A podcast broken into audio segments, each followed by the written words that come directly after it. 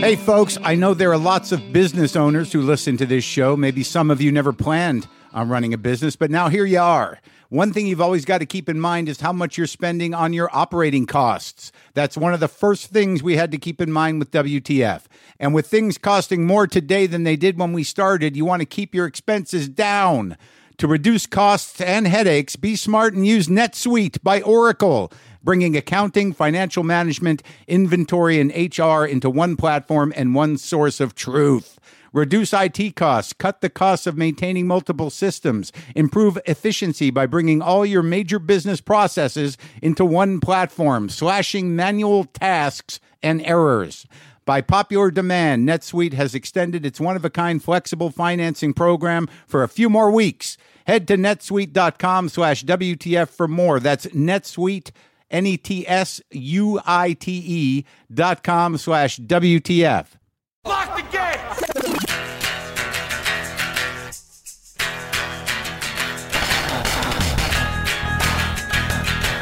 All right, let's do this. How are you, what the fuckers, what the fuck buddies, what the fuck nicks? What's happening, everybody? How is it going? I'm Marc Maron. This is my podcast, WTF. Uh, I hope you're well. I hope you're. Uh, I hope everything in your life is okay. I hope you're self-aware. I hope you're a caring person. I hope that uh, you're doing things, a few things, anyways, to to help. I know we all have our problems, and we all drain the people around us occasionally, and we all make mistakes. But I hope, in general, you're taking care of yourself and you do some nice things for other people. That's that's my message today. I guess this is a kind of show we do occasionally where I've got something on my mind. The culture has something on its mind. There are things happening. They coincide and we figure out a way to discuss them a little bit. I've had a problem for a while, and this is going back a year or two, even more maybe. Once comedians started complaining that they couldn't say things, that there was a they they were being stifled, or they were being uh, told not to not to speak freely, or they were afraid to say things, or they were going to get in trouble if they said things, and just this. Uh, this this idea that there was censorship on a day-to-day basis in a comedy club or just that they were somehow being shut down the comics and it always sort of annoyed me and then it kind of evolved into this uh, weird kind of anti-progressive anti-woke comedy that just plays into this whole attitude that you can't say anything anymore you can't, you're going to get canceled. You're going to get in trouble. Your career is going to be over. You can't say anything anymore. Now, look, I've dealt with this shit. I've been doing comedy a long time and I was not a good boy. The reason I got into comedy was to be provocative. The reason I got into comedy was to be challenging. The reason I got into comedy was to speak truth or just to fucking start shit. That was the the legacy I wanted. That was the history of comedy I wanted to be part of. My heroes were people that said the dark stuff, that said the angry stuff, that said the stuff that made people uncomfortable. That was what I wanted to do. Push the envelope, man. Be on the edge. Be edgy. And I and I was. And I arguably it's one of the reasons I I probably didn't make it until I evolved somewhat, until I grew the fuck up, until I understood more of where I was coming from and who I was and what my responsibilities were as a comic and as a human among other humans. I used to do bits, dubious bits. They're out there. Some of them are. Some of them are recorded. Some of them were never recorded. And I don't disown any of that stuff. I listen to a lot of that stuff now, and it's it's certainly me, but it's an angrier me. It's a less sophisticated me. It's a more insensitive me. It was a, a tone and a, and a part of me that was shallow emotionally. But look, man, I did the jokes. I used the re- retarded word. I explored the word retard. I did a lot of work around that, and I and I I knew it was hot, and I knew there was a lot of juice to it. I didn't quite understand why at that time why we couldn't still use the word, And I tried to create an, a whole thesis about that word, sort of making an argument that we should be able to use it in the way that we used to use it. And I knew that it was challenging and I knew it made people uncomfortable. I didn't quite know why until I got a letter from a woman who, who had a mentally disabled child who said it's not about it's not the the concern is is more about the insensitivity to to someone like her. I mean that that child might not quite grasp what's happening. Many of them can when you use that word, but she said it's it's not it's not how we see them. It's not the word that we use because they're they're human beings. The connotations of that word and how it's used as a slang, as a representative of something terrible, something stupid, something almost inhuman, has a profound effect on the people that love mentally challenged people, let alone the mentally challenged people. And for some reason, I understood that. How many people in an audience are you going to speak to that, you know, your idea in your head being a selfish little fuck? You're like, they're not in here. They don't come to the shows, but their brothers do, their sisters do, their parents do, their uncles, their cousins. It hurts them. And that landed. And I stopped saying the word. And I realized it was not defensible, even if it was an exciting bit to do. Because there's plenty of people that are like, fuck yeah, we should be able to say retarded. What kind of world can you say retarded in? This one. This world. The world of people among people. I've used the word tranny. I used to use the word tranny. I used the phrase chick with a dick. That, that, that material's out there. I used to do a bit about a man wanting to become a woman and not and stopping in the middle and being half and half. And I said it's like this: they want to make themselves a mythological creature, and I thought that was sort of flattering and exciting and poetic. Until someone said, "Look, I'm that person," and it's it's demeaning. This is a hard struggle that I'm living with in this body, and that doesn't help. It's it's it's diminishing, and I still thought like, but I thought it was beautiful. It's not. So I stopped. I realized this this is condescending, it's diminishing, and it hurts people in the world of people. We're people among people. Just trying. There's been other stuff too. I've, I've used the word cunt. I've used the word, I mean, it, pussy. I've used it. Occasionally, I still use that one. But I, I look, the point is, at some point, I had to ask myself, why? Why do I do these? Why, why, why is this where the juice is? The feeling of saying something that is going to offend or be challenging is is a buzz. It's like it jacks you up. It's exciting. And then you break it down. It's exciting to be rallied around and make people laugh at something that's incorrect, wrong, impolite, hurtful. It frees it up and it enables people who are probably might be polite or respectful and and might not use those words to sort of you know kind of get a little juice, get a little relief, get a little laugh, you know, be like, "Yeah, yeah, yeah." Except for the one person that's crying or the one person or two people that their brother's mentally disabled or the one person that can't live in their body anymore or the five people, it doesn't matter how many. Why do it? For me it was to provoke. I wanted to be provocative. I wanted to provoke. Provoke what? I didn't think it through. I just knew it made people uncomfortable. And it got those horrible dark laughs and was probably misunderstood by many and seen as a, a portal to permission to feel contempt for the vulnerable. So I stopped doing that stuff because I began to understand the nature of it. My need or desire to provoke was compulsive. It was a power trip. It was a buzz. I wasn't revealing hypocrisy. I wasn't speaking truth to power. But sadly, all this fight against wokeness, this anti woke comedy, my big problem now is it drives a wedge in the cultural dialogue and in the comedy community. It's got a, uh, a lot of it has sort of a rallying cry to it. A lot of it is very easily turned out by the right wing propagandists. This serves the movement towards an anti democratic fascistic system that is fighting to conquer here. And I don't know if these comics know that or if they care, but what they're doing is fundamentally pissing on the less fortunate, the vulnerable, the marginalized, the minorities. Free speech is an American right, sure. And you can't say whatever the fuck you want. You can. No one's ever said you can't. You just have to shoulder what comes back at you. You have to shoulder the responsibility of what you reap after you've sown your garbage.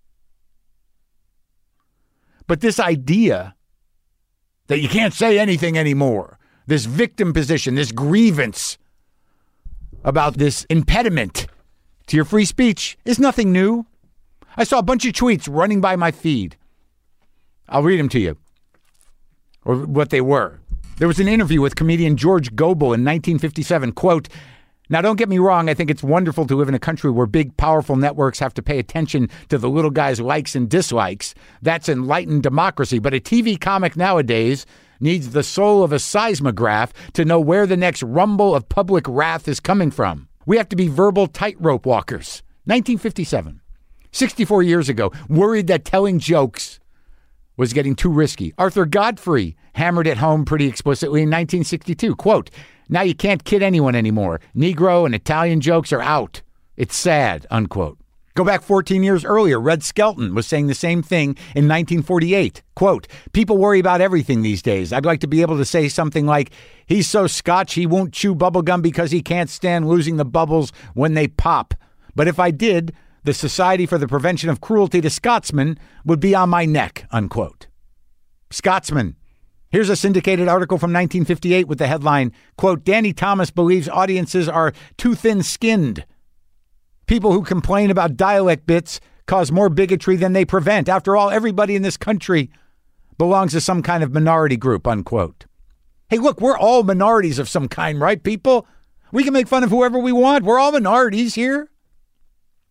And if you think it's a modern concept to push back on this type of thinking, check out this editorial from Variety in 1945 titled Thoughtless, Funny Men. I quote again Comedians persist in being among the worst offenders against racial minorities. This is not because comedians are biased, but because so many are thoughtless of consequences. Anything for a giggle, unquote. 1945. So where did these tweets come from? Where where did I get all this information? I didn't do this research the, all these headlines and articles and editorials. I'll tell you where came from Cliff Nesteroff. Cliff is a comedy historian. He's been called the human encyclopedia of comedy. He's been on this show three times before because I enjoy talking about comedy with him. He's been curating those historical accounts on his Twitter feed at Classic Showbiz for the past month or so. Cliff is the author of The Comedians, Drunks, Thieves, Scoundrels, and the History of American Comedy. And his latest book is We Had a Little Real Estate Problem, the unheralded story of Native Americans and comedy. And he's here today to address the history of the grievance of not being able to say what we want to say when we want to say it because of all these sensitive people who are so easily triggered. Come on, can't they take a joke? The history of that. This is me talking to Cliff Nester. Sometimes I wish I paid more attention in school, or in some cases, any attention at all. There are probably a lot of things I could have gotten more out of, like literature, and now it's probably not in the cards to go back to school and study the classics. But luckily for us, there's a new podcast called The Foxed Page that dives deep into the best books of all time. This is basically like the best possible college English class, but more relaxed and fun. No pressure of grades grades or needing to prepare something to say in class. It's only the books you want to read and know about presented by best-selling author Kimberly Ford. Everything from Cormac McCarthy to Madame Bovary, from classics like Frankenstein to modern hits like Lessons in Chemistry. I love Ireland, but I missed the boat on James Joyce. The Foxed Page has a three-part series on Dubliners, and that's a pretty great starting point.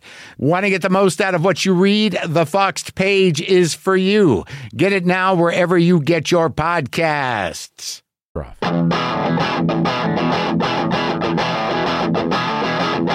I was so uh, convinced that the pandemic, the comedy wouldn't come back because Really? it was because it was so popular before the pandemic that I was like, oh, this will be the bottom out. Is when it the pandemic, and then people won't. And it seems to be the opposite. Like it's back in full force because people are hungry to. Also, it's a it's a fairly easy and accessible, you know, live event. Mm-hmm. I mean, it's not that expensive.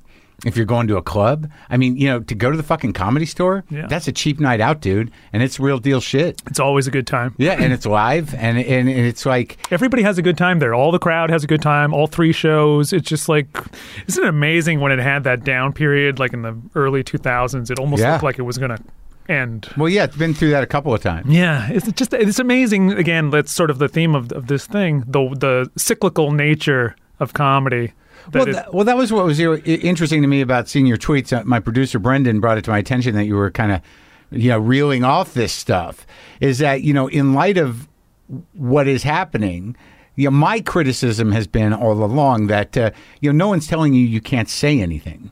Uh, you know, but if you do say something and there are repercussions, you'll be have to be able to shoulder that. But but more than that, it's that I don't know whether these, I don't know if they're comics or activists or this whole idea of like, you know, anti woke comedy or the fight for freedom of speech that, you know, what a lot of this material and a lot of these comics are, are, are what's happening is they're being turned out by right right wing propaganda that whether they're willingly doing that, they fit so snugly into the message of of what is the current you know right wing sort of bordering on fascistic momentum in the country that it's it's disconcerting and I don't know that a lot of them know that and I don't think the fight is real whatever they're fighting yeah, in the 70s, the only real provocateur was like a Andy Kaufman or Right. a Tony Clifton, where he didn't care if he got laughs. The point was a reaction, a provoking.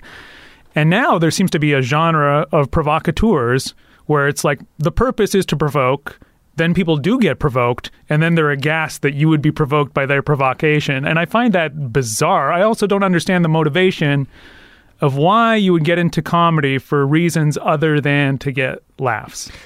Well, I, I don't know what's happened, but I think it is the power of political propaganda, whether they mm-hmm. know it or not. That that what that there is you now have this huge swath of the comedy landscape that they don't have to answer to regular show business. They've all built their worlds. Mm-hmm. So it's like there there really is this. The, not only does cancel culture not really exist, but there are guys out there doing what you would normally be what they think canceled for that they are unaffected by any repercussions because they have their audience you know like someone like joey diaz who i like you know when he gets like a pushback for anything he's like go fuck yourself you know my people aren't they don't give a shit what are you going to do Yeah, and that's true. Like you can say what you want. but I think what was interesting about what you were saying just culturally, like, you know, what is happening now is not unlike other things in the past, other other events of this type of panic. But what's different now is the the way that information is disseminated and also the tribalization of the comedy community and also the right wing community. So the underside of this country has always been racist and mm-hmm. kind of, you know, shitty and mm-hmm. wrong minded, right? So, you know, when, you know, new immigrants and new minorities Exactly. push back, they buckled ultimately, and the, and the language evolves. Well, social media obviously is the big factor that didn't exist before. That's obvious. We all know that. But the concerns are always the same. Whenever there's a new wave of minorities uh, asserting their power, usually it's a matter of immigration, but also indigenous people, the formerly enslaved. Whenever a new group is starting to assert themselves and stand up for themselves, there's this great pushback. And so when you look at the roots of stand up comedy, it's generally uh, the post Civil War period. That's when vaudeville comes up 1870s, 1880s, 1890s. What's happening at the same time? Uh, you know, the, the formerly enslaved are now freedmen. Uh, indigenous people are being rounded up and put on reservations. There's a new wave of Italian immigration, Irish immigration, and Jewish immigration. And they're all being demonized. The Irish, you know, all the stereotypes that are associated with these groups, they start then, essentially, in the United States. Uh, they're untrustworthy, they're criminals, you know, they're, they're, you know, all the things that are used to demonize each new wave of So immigrants this, today. happen- this is happening post Civil War. I mean, you could go back even further if you wanted to. Blackface minstrelry becomes popular in 1830. Hmm. The phrase Jim Crow, as we know, is a reference to segregation, but that name was the name of a comedian. The first popular blackface comedian, his character was Jim Crow, hmm. and he used all the familiar stereotypes of watermelon and chicken, and it created a blackface minstrel craze. That was the first showbiz craze in America in the 1830s and 1840s. There was a blackface comedy team called Mr. Tambo and Mr. Bones. They had a routine. It was like a two-man Abbott and Costello thing. White guys. Yeah, doing blackface. Hey, Mr. Tambo, what's that, Mr. Bones? Do you know why the chicken crossed the road? Why, no, I don't. Why did the chicken cross the road? To get to the other side. That riddle that we tell our children is one of the original blackface routines. That's hmm. why chicken is referenced in it. Right. Frederick Douglass, the famous abolitionist, in the year 1848 became perhaps the first major celebrity to condemn blackface. He referred to blackface comedians as the filthy scum of white society. In the year 1848, before the Civil War. So there's people objecting to blackface comedians before the Civil War. After the Civil War, Reconstruction is occurring, and there's this pushback against Reconstruction. Black people are marginalized, newly arrived immigrants are marginalized Irish, Italian, and Jewish. In those days, to be an actor was considered very disreputable. Show business was disreputable. If you were a member of bourgeois society, it was shameful if your daughter dated an actor. So Yeah. marginalized people Well, who they're not wrong. yeah, will marginalize people from other who are restricted from Yeah. other places, law, medicine, whatever, found a home in show business. At the same time, that's where the stereotypes are flourishing anti Irish, anti Italian, anti Jewish stereotypes. It was usually the children of these immigrants who became the voices, the activists who said, cut this shit out. Quit insulting me. Quit insulting our parents. Yeah. This stuff is harmful. It's wrong. It's not true. Was was was part of their argument is that we're Americans? well, part of the argument was that you're insulting me. Right, I get that, but was there the the sense of like because the you know there there is I don't I wonder when that started to happen where the immigrants started to own their citizenship in a way. Well, it was related. It was related to other social movements. So, like the Molly Maguires were very militant in uh, uh, labor activism and radical, like would detonate bombs. Um, there was an organization called the Clan na Gael who were protesting comedians and show business. They weren't as violent as the Molly Maguires or the IRA, but they sort of had a similar conceit.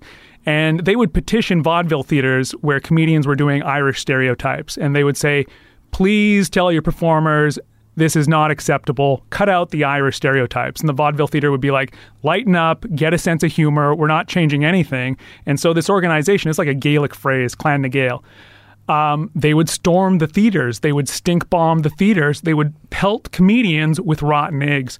So that old cliche of pelting a performer with rotten eggs, it comes from uh, oppressed immigrant groups objecting to comedians insulting them. And and the reason why is because it was diminishing their reputations, their communities, their ability to uh, live a free life in a way. That if you're locked into these stereotypes and everyone makes these assumptions about you, it, it stifles your voice. when you dehumanize you people, Yeah. it justifies any kind of behavior towards them. You can put people in jail, you can kill them, they're less than human. And stereotyping is a form of dehumanizing. Exactly. Right. And so this happened through every wave of immigration. The next wave, Italian immigrants started to object to sort of the organ grinder stereotype on the stage. Same thing, threatening vaudeville theaters.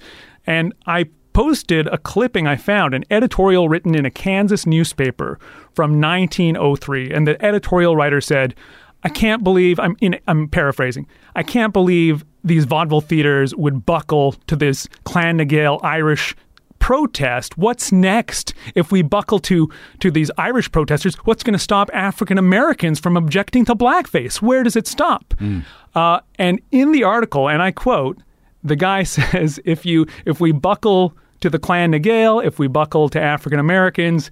Say goodbye to comedy. Yes. The year 1903, wow. comedy is forecasted as soon to die because we're placating the objections of uh, marginalized And, groups. and and and the the interesting thing is the only thing that that brought life to stand up in its evolution was a you know a proactive and embracing of of these different voices. Exactly. And we still have that legacy today. The Yeah. roots of American stand up comedy are Jewish American, African American, and to a slightly lesser extent, Italian and Irish American. George Carlin's Irish American. Sure. Willie Tomlin's Irish American. Richard Pryor's African American. The list of Jewish Americans is huge, right? So that legacy remains with us today, and it was established in those years the 1870s, the 1880s, the 1890s, an extremely violent period in American history where uh, people involved in labor strikes are literally being shot, killed. You know, um, uh, the Ku Klux Klan is on the rise at that same time, and so these sort of prejudices were seen as a justification for the behavior of the Ku Klux Klan and whatnot. So this went on and on and on, and some vaudeville theaters took it upon themselves. So even then, they, they were seen as justifications for the behavior, or, or in in the very least, uh, you know, ignorant of the uh, you know repercussions of enabling these things. It was part of a greater dehumanization process, you know, and in 1912, Hammerstein's Theater, which was a major vaudeville flagship, mm. banned Jewish stereotypes from the stage preemptively. They thought, oh, we're going to get that's going to be the next wave, so Sure. we'll ban Jewish dialect. You know, fake noses was a thing Yeah. back then. unless the Jew was stereotyping himself. Well, even even that was oh. controversial. Oh, yeah? Way back in the fifties, Myron Cohen, who used to always do sort of Yiddish, Jewish right? stuff on the Ed Sullivan Yeah. Show, there were organizations of rabbis that organized and said this is defamatory because it did play sometimes. Anti-Semites like that type of comedy. Sure. So it was like, what message are you sending? We could laugh about this amongst ourselves. You put it on the Ed Sullivan Show, and then suddenly it gives license to anti-Semites. It's sort of like a similar debate in hip hop about the N-word. It's like, what example does it give though. white It's- kids? That's a little trickier, though, isn't it? Because there, I, you know, for me, just from personally, Yeah. I know that when there is a rise in anti-Semitism, I'm going to get Jewier on stage yeah, yeah. because I think it's time to to embrace the voice. Yeah. To show your strength. Yeah. Like, I think that, you know, interesting that there was pushback by rabbis because at that time, you know, the idea was how do we get, you know, Jews to pass? How do we create a Jewish middle class? Mm-hmm. Right. How do we fit into the fabric of this? That Right. was back when they, they still couldn't get into country clubs or, or, or Ivy League colleges. Right. Well, There, there was a very similar conceit with black performers who did blackface. That was a thing. It's almost like inconceivable today, but it was so common in show business to do blackface. Black performers just adapted the shtick of blackface. They would exaggerate the mouth, put on the white gloves, speak in dialect. It was a way to sort of assimilate into the showbiz culture. Um, but those internal debates are always going on and always did go on. And in 1922, uh, the Schubert vaudeville chain, another major Yeah. vaudeville chain, banned blackface. And it looked in the early 20s like blackface would be gone from show business.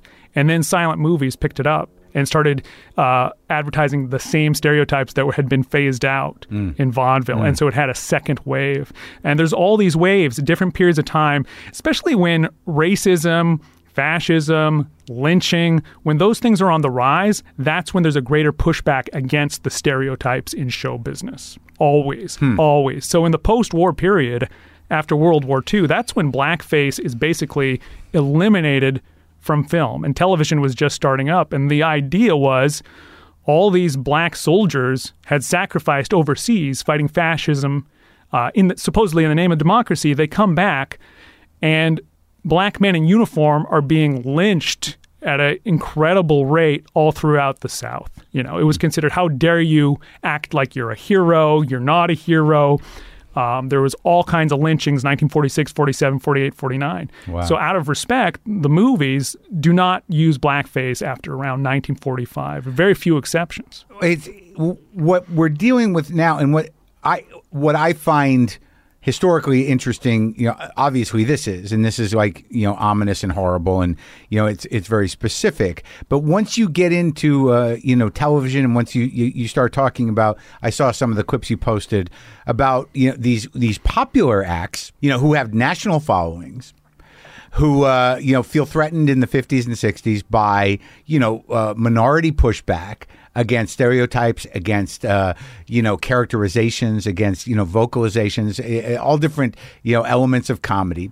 And they they literally feel like entitled to those things because it's part of their act and that you know the blame the onus is on the people that can't take a joke. And and these are destructive sort of stereotypes. Now again i want to make it clear because look i i think you should say whatever you want. Do whatever the fuck Yeah, you want to. you can. you know, just know that you know depending what it is you're going to be surrounded with people like-minded people and if that's your tribe enjoy Yeah. but but the truth is is that if we want to move forward because I believe that you know once you get into real stand up, you know once you get into the Lennys and the and the Morts and the uh, Shelleys and, and is that you know you have an evolution of cultural language mm-hmm. that, that that it's always you know to me it's like you know there was a time you can't say chink anymore. You can't say Chinaman. You can't say yellow man. You can't say you know how why is it so difficult to let go of tranny and all these you know, language evolves. Mm-hmm. Respect is afforded to those that that fought for it and deserve it. And comedy moves on. Figure it out. Mm-hmm. But what do you make of these earlier iterations of this defense of uh, hurtful comedy, you know, be, in order, you know, to maintain an act. Because it seems to me to be selfish, childish, and just really about the money and not wanting to change. Well, very rarely, uh, when a comedian becomes defensive in- in the wake of something like that, very rarely does the comedian belong to the the group that's objecting. Yeah. you know, so their perspective is not the same as as the uh, subjugated group or the group that takes offense or what have you. And and, and they and odd- oddly, you know, their ability to joke about it does not imply empathy. Like you know, because it can present itself like that. Like you know, I get it, but they don't get it. They don't. They because the empathy required to understand what it would feel like to actually be an oppressed group, as opposed to just go da da fa fa fa fa fa. You know, is like different. I mean, it is natural to be defensive when somebody attacks you, no matter who you are. Okay. You're going to be you're going to be automatically sort of reflexive without thinking of why this person. What are you talking about? So I have an example in my new book about Will Rogers. Yeah. Everybody knows the name Will Rogers, and if they know anything about him, it's this catchphrase: "Never met a man I didn't like." And Right. Museums and and hospitals named after Will Rogers. In 1934, at the height of his fame, he was hosting a show called the Shell Chateau, which Yeah. was sponsored by Shell Gasoline, Yeah. and he was introducing a song, and he used the N word. He said, "That's a real N word." He didn't say N hyphen mm-hmm. word, but he said, "That's a real N word spiritual." Yeah. and he said it three more times. Yeah. This created What a- year? 1934. Uh-huh. As soon as it happened, the switchboard lit up. Even in 1934, you could not say the N word Yeah. on national radio. Right. You could not. It was already a known taboo. yeah.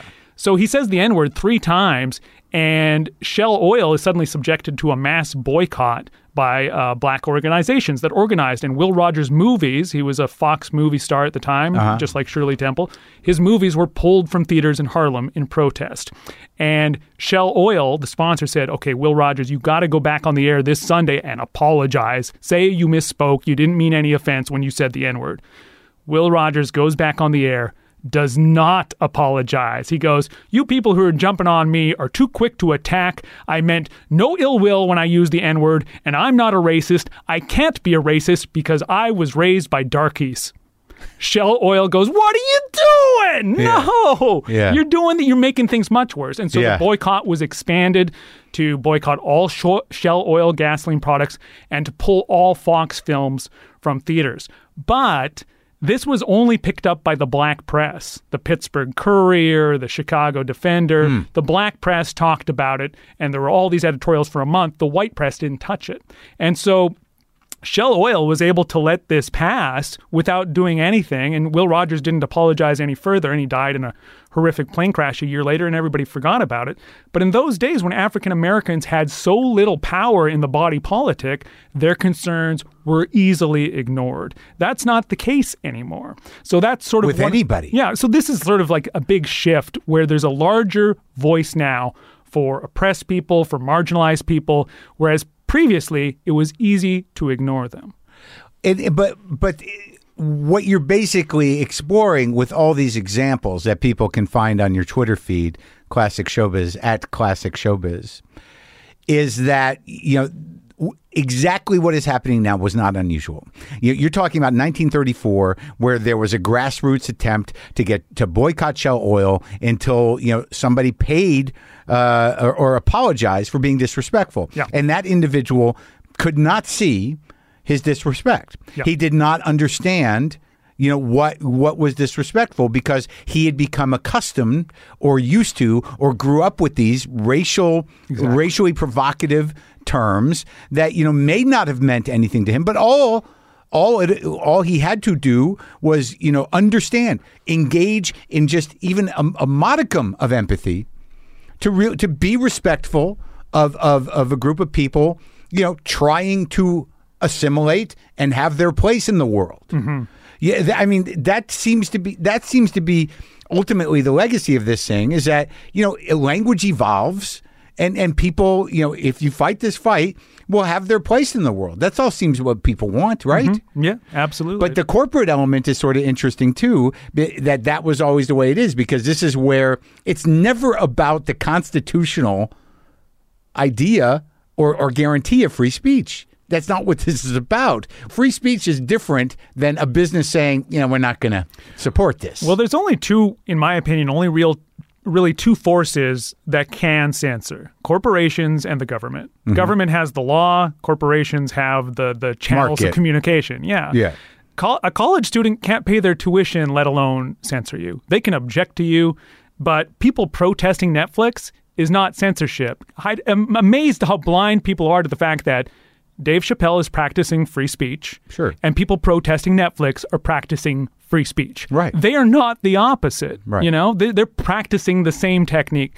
But there's this conceit right now that protest is censorship. Today, Martin Luther King would be cancel culture. It's not the case. Protest is free speech. It's not censorship. But, yeah, but see, the thing is, is that yeah, that's willful ignorance or or totally, you know, right wing propaganda.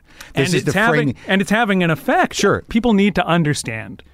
You have more free speech today in comedy and everywhere than ever before. In the 20th century, comedians frequently were arrested and sentenced to jail for the content of their act. I challenge anybody to present to me an example. I'm happy to be wrong if I'm wrong of a comedian in the last 15 years who was arrested for the content of their act. Mae West in 1927 talked about sex on the stage. She was sentenced to 10 days on a prison work gang for doing comedy. A guy named Marty Wayne in Philadelphia, 1946, very obscure comedian, convicted of obscenity. We don't know what he said. It was hmm. probably nothing particularly crazy by today's standards.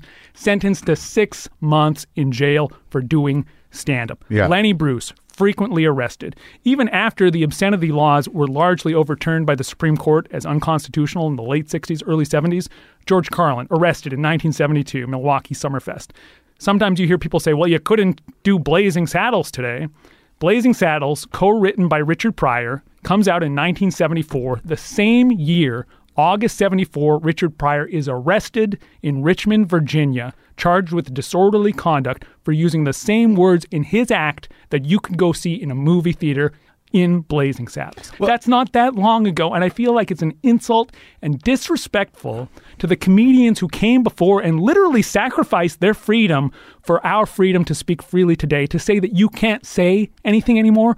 Bullshit. You can say whatever you want, and it's because these other comedians literally went to jail. Right. And what it's really about is they want to be able to say you there was there one of the reasons why there was uh, you know laws and weirdness and puritan ideas is that there is a risk to speaking your mind.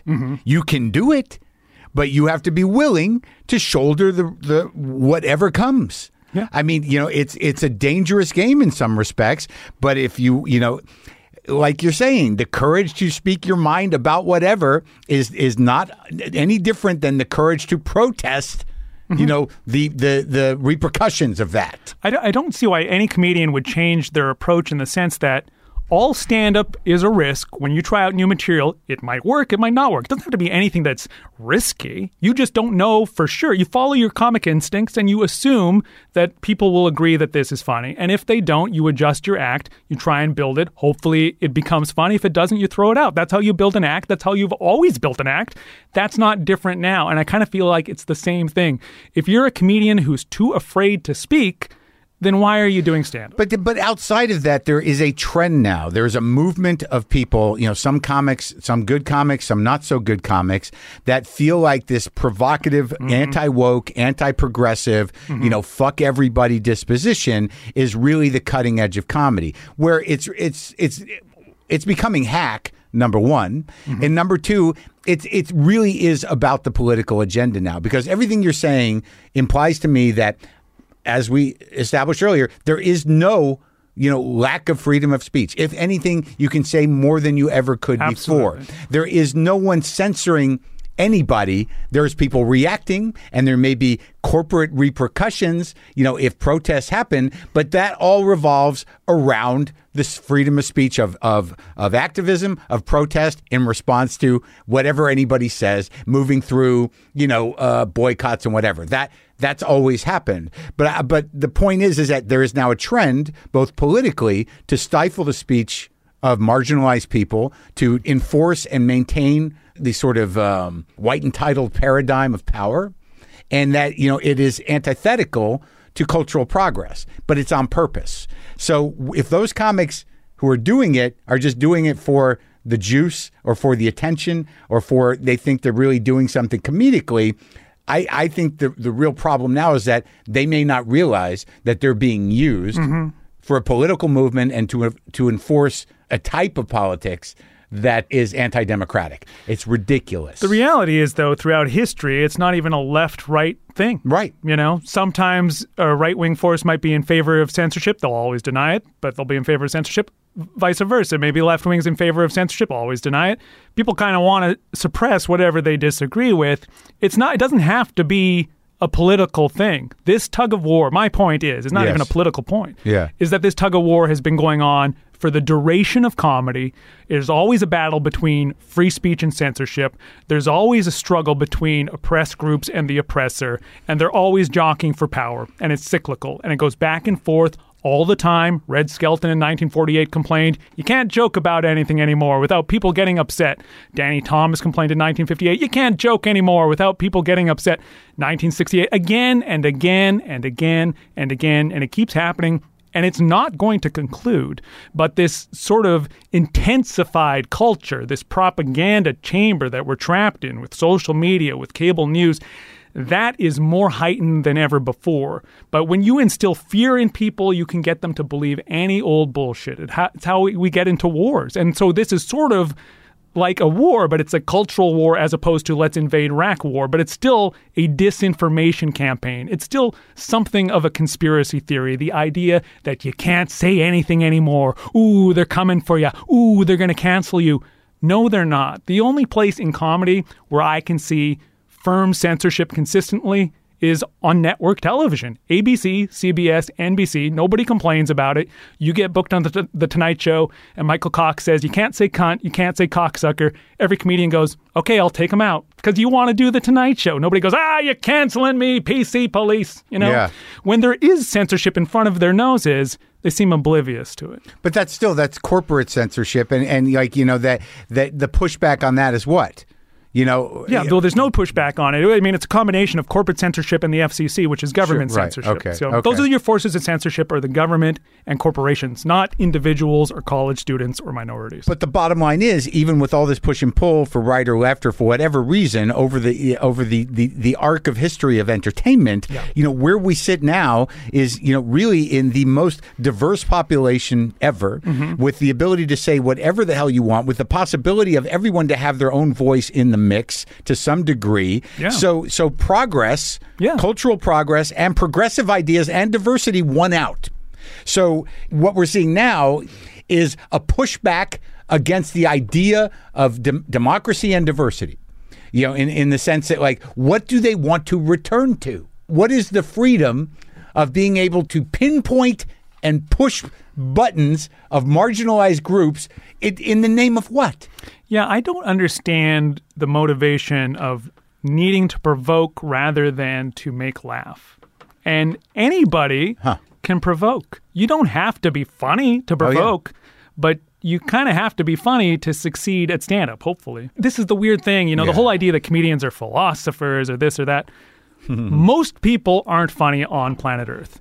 If you're born with that natural inclination to make people laugh, Yeah. that is like a superhero skill. And in my opinion, that's good enough. Mitch Hedberg isn't a shitty comedian because he's not trying to provoke you. Yeah. Rodney, you know, he's not a bad comedian because he's not grinding his stand up act to a halt to get super serious for 15 minutes. You know, like comedy, the fact that you can make people laugh should be the most important thing. The fact that you can provoke or make people think, that's fine, but also anybody who isn't funny can also do that. Yeah, but the, but the weird thing is, is that these guys who were really the ones who did that, you know, that this has become the new paradigm for this, you know, certain contingent Genre, yeah. of of of of quote unquote comedy fans, which I argue uh, they're looking for leaders. Hmm. But the type of comics we were talking about that were provocative were the minority. There was always maybe two or three of them that had Mm-hmm. any effect or impact at any given point in time during the history of comedy. Mm-hmm. The rest of them were the clowns and the buffoons and the, the one liner guys and the, the guys who had shtick. But the guys that, you know, set out to provoke and be the philosophers, you can count them on two hands. The irony is that the provocateur today would not be allowed to provoke if not for those minorities paving the way. You mm-hmm. know, and Lenny Bruce attacking religion. You would could get in big trouble for attacking the White House, the president, religion, talking about sex. You couldn't talk about masturbation. There were so many taboos throughout the course of 20th century stand up. It's unbelievable. And these are all things we can freely talk about on the stage today. Yeah. So what is their beef? They're, they're, the thing is, is that they really want to own a victim disposition. They want to believe that their grievances are deep and real, and that is the foundation to their their anger. Mm-hmm. It's it's just a fucking grievance driven culture on both sides, really. Mm-hmm. So like you, you know, when the fuck we get past that? I don't know. What a bunch of babies. I don't know. And I, I'm really just here to provide the historical examples Yes, and Did context. I put you in a in a situation? where no, I not at all. I mean, all you have to do is look a photo of me and you can tell what my political position is. but I'm just here to provide the evidence and contradict the lie yeah. that this has never happened before and that you can't say anything. False, false, false. And uh, what's the new book? Guess what? What? It's about this. The It new is. book is coming out in 2023. Okay. Um, so I got two books out right now. The first one, The Comedians, Drunks, Thieves, Scoundrels, Great. The History of American Comedy, still available, hardcover, paperback, and Are you ever going to release a, a, a, a revised with some of the stuff that you didn't put in the original? You know what I would like to do is What? I have all the transcripts of my interviews with elderly comedians, most of which uh, are people who have since passed away. Uh-huh. Oh. And I would like to do like a Sick in the Head presents and just have all these transcripts with Will Will Jordan, Jack Carter, Shecky Greene, just like unfiltered, giving their Yeah. their stories eventually. And then I have a book that's currently in uh, in print, hardcover and Audible called "We Had a Little Real Estate Problem: The Unheralded Stories of Native Americans and Comedy." Your previous guest Sterling Harjo Great. featured in that book, and Reservation Dogs is a Great. big component of that. It's about representation and racism and marginalization, all the things that we're talking about today. And then the new book, all this research that I have at my fingertips that I've been posting online the past week, is all there because that's what I'm researching right now for my next book. Abrams Press uh, should be releasing it in spring 2023. Great to talk to you, Kliph. You too, Mark. Thank you.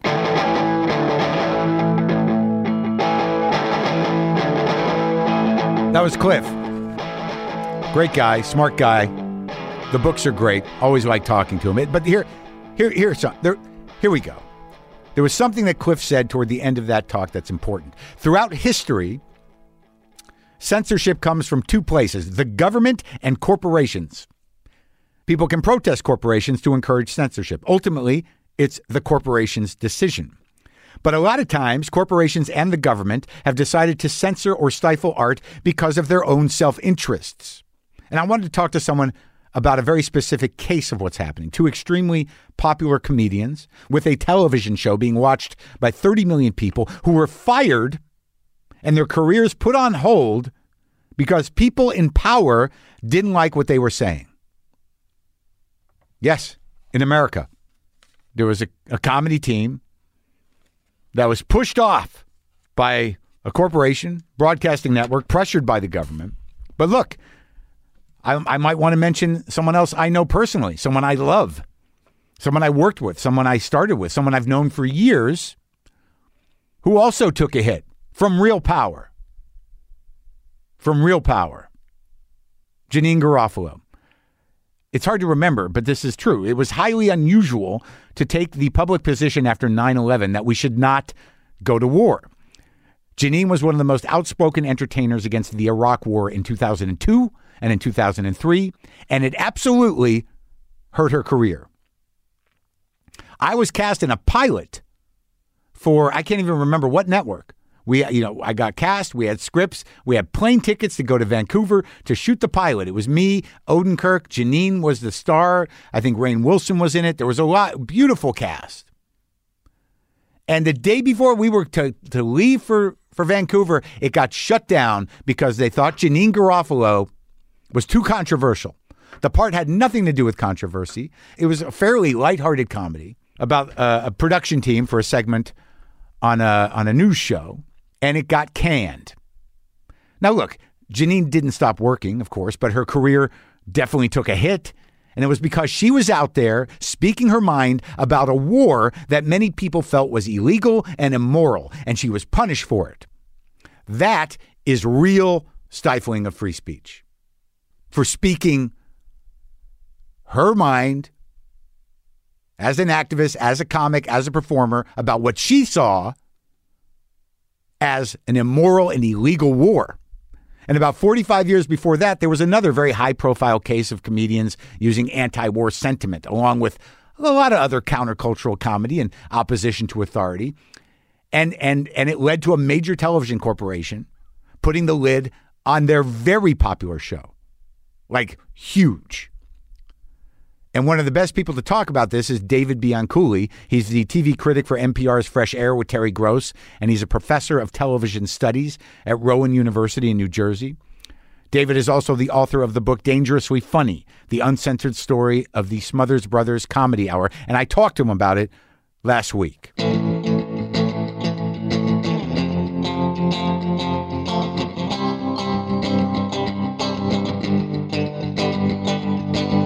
We talked to uh, Kliph Nesteroff, the historian, mm-hmm. the comedy historian, show business historian, and, and you know he was really kind of going through the history of the idea of cancel the history of the idea. How many times during the course of history has a comedian said, uh, "I can't, I can't make fun of anything anymore"? Yeah, and and it's it's been since the beginning of entertainment time. You know, in yeah. relation to the culture, the comic stands alone and at some point goes, everyone's getting too touchy. 1905, 1940, whatever. Yeah. Yeah, I'm sure there was a court gesture somewhere in England who, you know. Sure, sure. Yeah, yeah. the sec the, the second one who said they killed the last guy, so I'm not gonna. I'm not gonna. I better not say what the last guy said. Yeah. His head's on a pike out there. Yes. uh, but that, but see that uh, the point being at the end of that you know, I mean, Kliph was was emphatic about the point that there no one has ever been censored outside of uh, the corporate environment. No one has ever been, you know, st- stopped by on a constitutional level. No one has ever been told they can't talk uh, by anything other than a TV network or a corporate entity that that shuts them down. Yeah, no, I think that's true and the times when they do it, it sort of is like an ebb and flow. And CBS, after firing the Smothers Brothers in the 60s, brought them back in the late 80s, early 90s, and encouraged them to be bad boys. Yeah, but see, and, that's like, you know, isn't it And they didn't want to, you know. But it, right, but isn't that almost like, you know, bring it's it's almost like McMurphy coming back on the ward. You know, uh, you know, if if if yeah. Chief if Chief didn't kill him, that would have been the Smothers Brothers in the '80s. But you know what I'm saying? I mean, it's like you know, okay, well, everything's good now that it doesn't matter. Why don't you two old guys go out there and try to make some uh, hay or something? Yeah, you know? and what and what they did at the time. I mean, they were Saturday Night Live before Saturday night. well, yeah, Night Live. explain that to me. They, what are we talking? 68? 67 to 69. Okay, so it's 1967, 1969. They take the slot that Bonanza once held. Correct? Yes. Well, they were opposite Bonanza. Bonanza, major, it was the number one show on television. Every show that everybody threw up against it uh, just died. And the Garry Moore show was a variety show that died so badly that CBS had to throw up something right away. The only thing it could do that fast was another variety show. So they went to the Smothers Brothers. And the Smothers Brothers at that time were a stage act? Stage act, a comedy duo, uh, making fun of folk songs and folk singers. Okay. And so, very no politics whatsoever. Just the idea was, you know, these these earnest. If you think of the folk singers of the '60s, they were very woke back then. Sure. You know, and they would they would they would sing a three minute song that was a translation from some indigenous people, and they would give a 20 minute story to set up this three minute song. Well, Tom Smothers and, and Dickie Smothers made fun of all that. They could Right. sing and play guitar and bass, but they also were comics. So they were they were doing a satirical parody of the earnestness of folk singers at the time. Yes. And so uh, they had this nice little act worked out that was in coffee houses and nightclubs. And so they had a good eight, nine minutes of material to open each show already solid. I mean, Right. it was perfect. So they got the show, but they had had on CBS a couple of seasons before a really horrible sitcom. They didn't write, they didn't like it. Uh, they took all of the strengths of the Smothers Brothers and eradicated them. And just, it was another one of those dumb shows. You know, the 60s were full of, of genies and talking horses and Martians. And Sure. so in this one, Tommy was an angel who came back to, to look over his brother.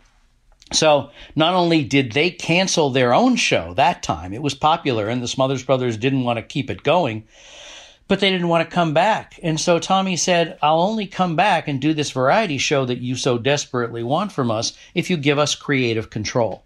And CBS said, sure, this is going to be 13 weeks. What do we care? We need something on. Did they follow through with that? No. I mean, it was you know they just well, paid, they did for a while, more and more. I mean, at first, they were these clean cut young guys in suits singing about folk songs. But after a few weeks, when a new generation came to the Smothers Brothers, we're talking 30 million people are watching this. yeah, it's Super Bowl numbers now. So so now like you know and, and the assumption is that the the age range once it became clear what they were sort of getting at and, and the way that the culture was shifting at that time was that these were young people. Yeah, and there was no reason for young people to watch television until somebody like the Smothers Brothers came along, and it, they did it in a non-exclusionary way. Like they would have old showbiz veterans, like they had Bette Davis on and Mickey Rooney on the same show as the Who. Well, I think that was interesting. That was a great a great thing about that time was that you know the shows that did that, you know, Cavett, even Carson.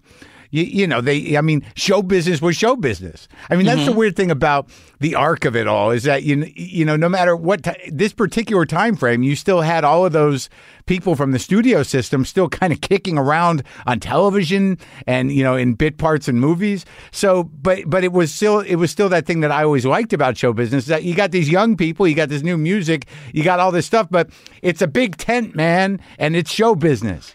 And and, and the tent was open. I liken it to TV news, where there used to be like one truth and one solid set of facts, and then there would be three different news networks that would do three different newscasts. Hey, but man. it was the same basic thing. I talk about that all the time. That you know the the sort of integrity of the cultural bond of America when there were three networks and PBS was was a lot more cohesive. Even if it wasn't all the information, we were all kind of on the same page, give or take. Yeah.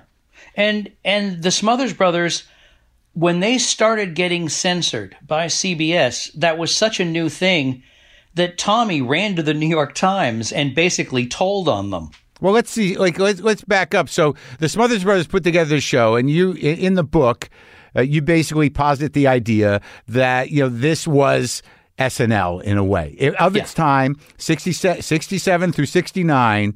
The kind of chances that were being taken, the type of sketches that were being done, and the talent that was involved specifically in the writer room was was at par with with uh, with the greatest of all time, with with Sid Caesar even, and with Yeah. SNL. Who was in that writer room? Okay, the writers' room. Um, it was Mason Williams who went on to do uh, classical gas. It was Rob Reiner was there in the third year. Steve Martin was there. Uh, Tom Smothers, of course. Bob Einstein and a few other people. And Tommy, you know, the more he pushed, the more he wanted young people involved. So the writers got younger, the performers got younger. He broke so many musical groups. Um, the Who made their American TV debut on the Smothers Brothers. And and the, but they were addressing you know the tensions in the country around civil rights and around the Vietnam War. One great censored sketch that CBS pulled entirely was a musical performance to open uh, the fall 68 season with Harry Belafonte. And he was singing a number of calypso tunes. They changed the lyrics. It was Don't Stop the Carnival. And it was about the carnival atmosphere, not of Mardi Gras, but of the Democratic National Convention and the police brutality in the protests outside. They filmed Harry Belafonte singing this song with the backdrop of the news and the police, you know, pushing around all the oh, protesters. Oh, wow. And it was a great segment. And CBS cut it entirely and replaced it with a five minute Richard Nixon for president campaign. Wow, and that was and Tommy and didn't know anything about that until Yeah, not until it happened, and he was so furious. and that was the first. That was the first case of it. No, the first case would the first one was more innocuous with um, uh, Elaine May doing a sketch a sketch about them being movie censors and censoring things. But CBS was upset because nobody knew what censors were until then. So that sketch was censored. And then they started mentioning it on air. They sang songs about the censors. Uh, it got bigger and bigger. And then uh, Lyndon Baines Johnson, LBJ, who was the president at the time for the first couple of seasons, he got upset at some of the dumb little things that they did in their sketches making fun of him. So he calls Bill Paley, the chairman of CBS, and asks them to knock it off. So the president of the United States calls the CEO, the chairman of CBS Yes. uh, Corporation, and and Paley does and Paley does. I mean, these are like that. That's a hell of a phone call. It sounds it sounds silly when you say it. But well, no, yes. I mean, no, but it's not silly because, like, you know, look, man. I mean, we just lived through.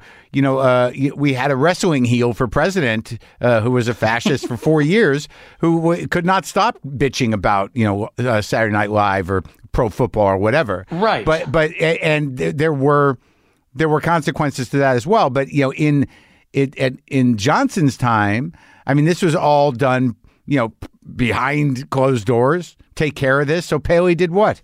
But this has actual happy ending. First thing that he did uh, was that he says, There's got to be something we can do because we didn't expect this show to be a hit. It's a hit. What can we do to reward Tommy and Dickie and, and still tell them to lay off LBJ for a while? And the producers said, They've been wanting to get Pete Seeger on the air. And he's been nationally blacklisted for 17 years, ever since he was listed as a as a communist in red channels. Right. And so that goes back to McCarthyism and everything else. And and Bill Paley says, "Well, I can do that, so have him on." So they have him on, and Pete Seeger, first TV appearance on network television in 17 years, sings a series of anti-war songs uh, through the generations. And ending with an original song that he wrote called Waist Deep in the Big Muddy, which basically makes fun of Vietnam and President Johnson Yeah. and and CBS sees this, they tape it, they cut it out. They don't let it on. Tommy's furious, goes back to the Times, screams and moans, and then the beginning of 68, Walter Cronkite, the respected news anchor of CBS, goes to Vietnam after the Tet Offensive, comes back, does a special saying, I don't think we can win this war. Best thing we can do is get out with honor. CBS realizes that the tide has turned. allows the Smothers Brothers to bring back Pete Seeger and he sings waist deep in the big muddy. It it gives me chills every time I see it. Such dignity. The man waited 17 years to say what he wanted to say the way he wanted to say it and he did it. And the postscript mark is that when the Smothers Brothers were about to be fired by CBS, they read on their last show a letter they'd gotten from uh, LBJ after he had decided not to run in 68. Tommy had written him a letter thanking him for that and saying that it was like he'd done it with dignity on the air. And Johnson wrote this letter about how important satire was and comics were, and that may leaders never get so big that they can't laugh at themselves and and have the nation, you know, be comforted by that laughter pretty amazing. Sure, but I mean, you know, in but that that's in light of the fact that behind closed doors he wanted those guys stifled, and and also in light of the fact that he was leaving. So yes. I mean, it's no. yeah, well, how many politicians are you watching today who are who are more brave when they're not going for reelection? No, no. I mean, I get that, but like ultimately, so this this, this Smothers Brothers is is a hugely successful show. So mm-hmm. even though like even though Johnson's on his way out, they're still on the air, and and then you know how does it unfold? Because it seems like in the big picture, if Tommy was left to continue to follow his vision in any real way, he would have been a, a huge producer. It seems like he had a, a tremendous sensibility around this stuff. Yeah, he was he was a great talent scout and a great producer, and they actually had plans uh, for uh, a new summer series and another spin-off series, and CBS had approved it and approved the fourth season of the Smothers Brothers, and then just yanked it all and it was a breach of contract, and Tommy sued them and eventually won. Why'd they yank it though? I mean, like, so you know, you know, we talked about you know maybe three or four specific censorship events. But how many were there? Like, what was the environment of the show? What was the fight that Tommy was was? There were more and more each year, and if you can imagine, Tommy was like a, a rebellious teenager, and CBS was like conservative parents. And the more the more rules that the parents set down, the more the rebel wanted to push against them. So they were doing things back and forth. Tommy was sending scripts uh, in with the word fuck in them just to fuck with the censors. Yeah. You know, and so they would take those out and leave in some of the other things. The one that finally was the last straw for CBS was the second of two David Steinberg comic sermonettes. Uh, David Steinberg's father was a rabbi, and he used to be in Second City. Uh, David yeah. Steinberg, not his rabbi father, and and he would have the audience call out names from the Bible, and he would he would do these uh, ad lib little sermons. And he did one on Jonah, and it got more negative mail than anything had ever gotten in the history of broadcasting. What was the uh, angle? Uh, it was just a very funny. It, it, it's so benign, but it's the fact that he was making fun with religion, not of religion. But uh, you know, there wasn't anything bad about it. I show it to my class these days in college, and and they just say, "What in the world was offensive about that?" But uh, they said, "Can't have Steinberg on anymore." But if you do have him on, he can't do another sermon. Soon as he could, Tom invited David Steinberg back on, and there was no sermon in the script, but David Steinberg was an ad libber. And so when they were taping the show, he said, Hey, how'd you like to do another one of those sermons? And they just did one, and CBS freaked, uh, said it was in violation of their contract, and pulled them. And they went to trial. And when it finally got to trial in 73, it was in the same federal courthouse at the same time as Daniel Ellsberg was was with his trial for the Pentagon Papers. Interesting. And they both won. They both won. So ultimately, you know, Tommy's fight was against censorship, and and in in light of what you're saying to me, despite Lyndon Johnson's you know uh, problems with them, they. They, they navigated that through the CEO, through Paley, because he was making too much money on the show. And what then became the problem was this constant envelope pushing of Tommy's, either through his own work or through the work of people on the show. Yeah. And I don't see that as a problem. I, I'm guessing you don't see that as a problem. Isn't that like their job? Well, that, yeah, of course. Well, eh, their job is comics, but I assume that they were, you know, uh, you know, losing affiliates because of the grassroots activity. You assume correctly, yes. So then, you know, then all of a sudden, you know, CBS is like, well, this is a problem. But nonetheless, I mean, Tommy never never stopped fighting this fight because he believed in it. And, and then ultimately he won in court, but that was really a breach of contract, uh, uh, right? Uh, problem. Yeah, he won in court, but he really did. They sacrificed their careers for what they believed in, and and I love the Smothers Brothers and what they did, but they never got that career back. They never got that platform. Um, and when you think about it, nobody else has picked it up. In late night, yes, with Saturday Night Live. On cable, all over the place. You do Jon Stewart, you do John Oliver, you do, you know, there, there's so many people, Bill Maher, who have done that sort of increasingly political or self-aware comedy, but nobody's doing it in prime time on on broadcast network television. Right. And an interesting thing, like in, in really looking at that situation with Tommy and the Smothers Brothers, is that they didn't, free speech lost. Yeah. Yes. And, and it lost, it lost because of network censorship.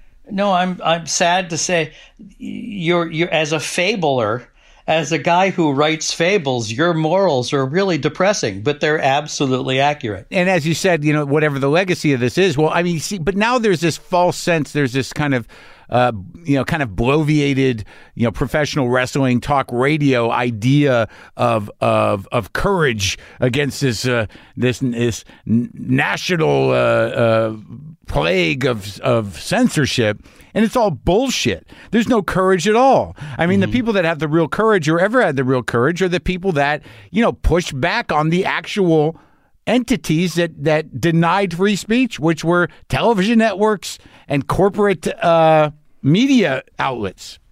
Yeah, and and Tom Smothers and the Smothers brothers are all but forgotten today.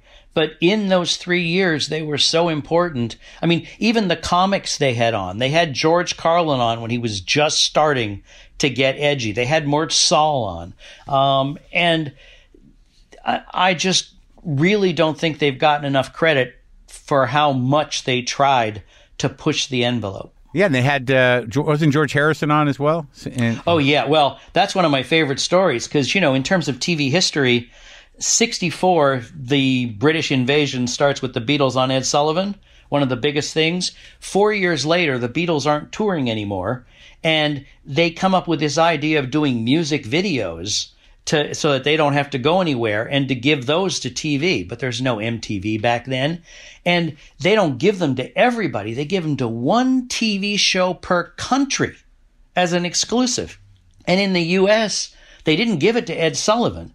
They gave Hey Jude and Revolution to the Smothers Brothers. And George Harrison came on as a surprise to sort of push it and support them. Oh wow, I remember that video, the Hey Jude one. They're all sitting around with a bunch of other people, right? Yeah. and yeah, with the tambourines and like just like it looked like a like a commune. Yeah, it's completely different than what they looked like in 1964 with, Well, their, sure. with their bowing at the same time. And CBS would have put up with the Smothers Brothers had the Smothers Brothers not started to lose their audience as they got more vocal and paid more and more exclusive attention to the younger generation. When they did that, they lost, they went from like 30 million viewers down to 20, down to 25, and then they got to a point where their loss was acceptable to CBS, even though it, they were still doing so well that CBS had renewed them for a fourth hmm. season. So even though you can think of the Smothers Brothers as one of the early examples of literal cancel culture, they weren't canceled, they were fired. Now I heard that they're going to make this into a film. How far along is that? That seems like something that could educate the peoples. Well, I don't know if it's going to happen or not. I'm a worst case scenario guy, so until it actually gets moving, I'm not sure. But they're uh, George Clooney had the rights to it for about 10 years with Smokehouse. Just let that go. Somebody else is just about to pick them up. So it could happen. I just hope that it does happen because it seems like their story is important and is entertaining. Tommy on and off camera was a pretty funny guy. Yeah, I guess it's really hard for people to imagine, you know, the the the sort of uh, impact of of of what was happening in the country and and with the with this particular fight. I mean, it's it's full of uh, it's full of uh, you know big consequences and and and social um, importance. And and it was a very very public and and and and very newsworthy uh, struggle that they were having there. Yeah, and it's the challenge of being a teacher and of being a critic to try to put things into context to make people care about them. When, especially the older that it gets and the older that I get. Yeah, you got you know you, you really got to hustle. You got to you know you really got to put it got to put a shtick together. Well, thanks. I love the fact that you're interested enough in this to talk to me, and and you've been doing the good fight for so long that I'm honored to just be here. Well, I appreciate talking to you, David. Thanks for doing it. All right, thanks so much, Marc.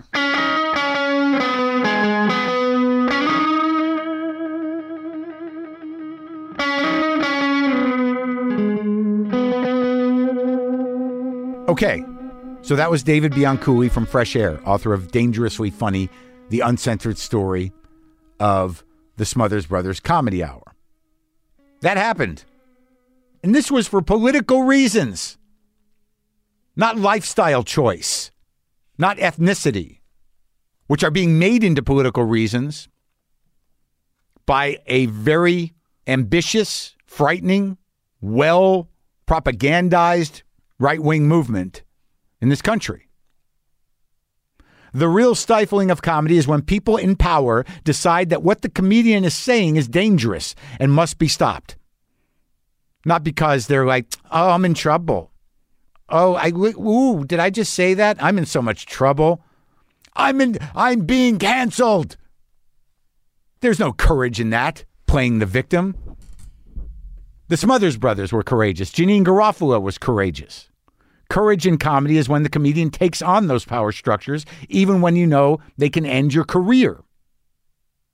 But courage also comes in the form of knowing when the things you're saying can cause harm to people and evolving your comedy past it.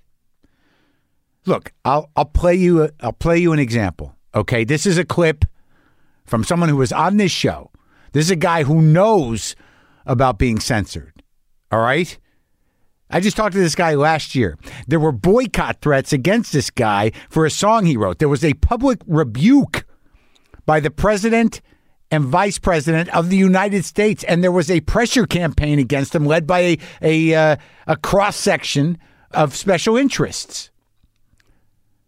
So I'll play this for you. This is Ice T talking about how he had to pull the song "Cop Killer" off his album, but he also said that this was the lesson he learned from it. Look, I, I learned I learned a lesson from that, um, and I'm I, I, on another album. I addressed it. I called it "Freedom of Speech."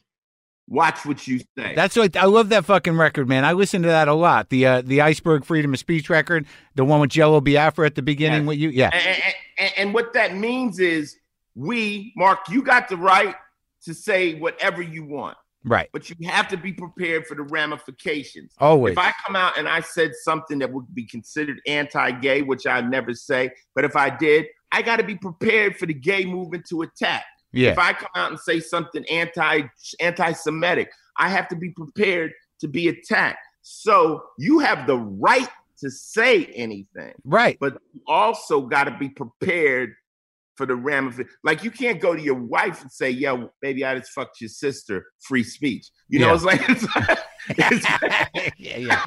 so I had to learn that. I had to learn that what I do say, I have the right to say it, but people also have the right to get angry and pissed.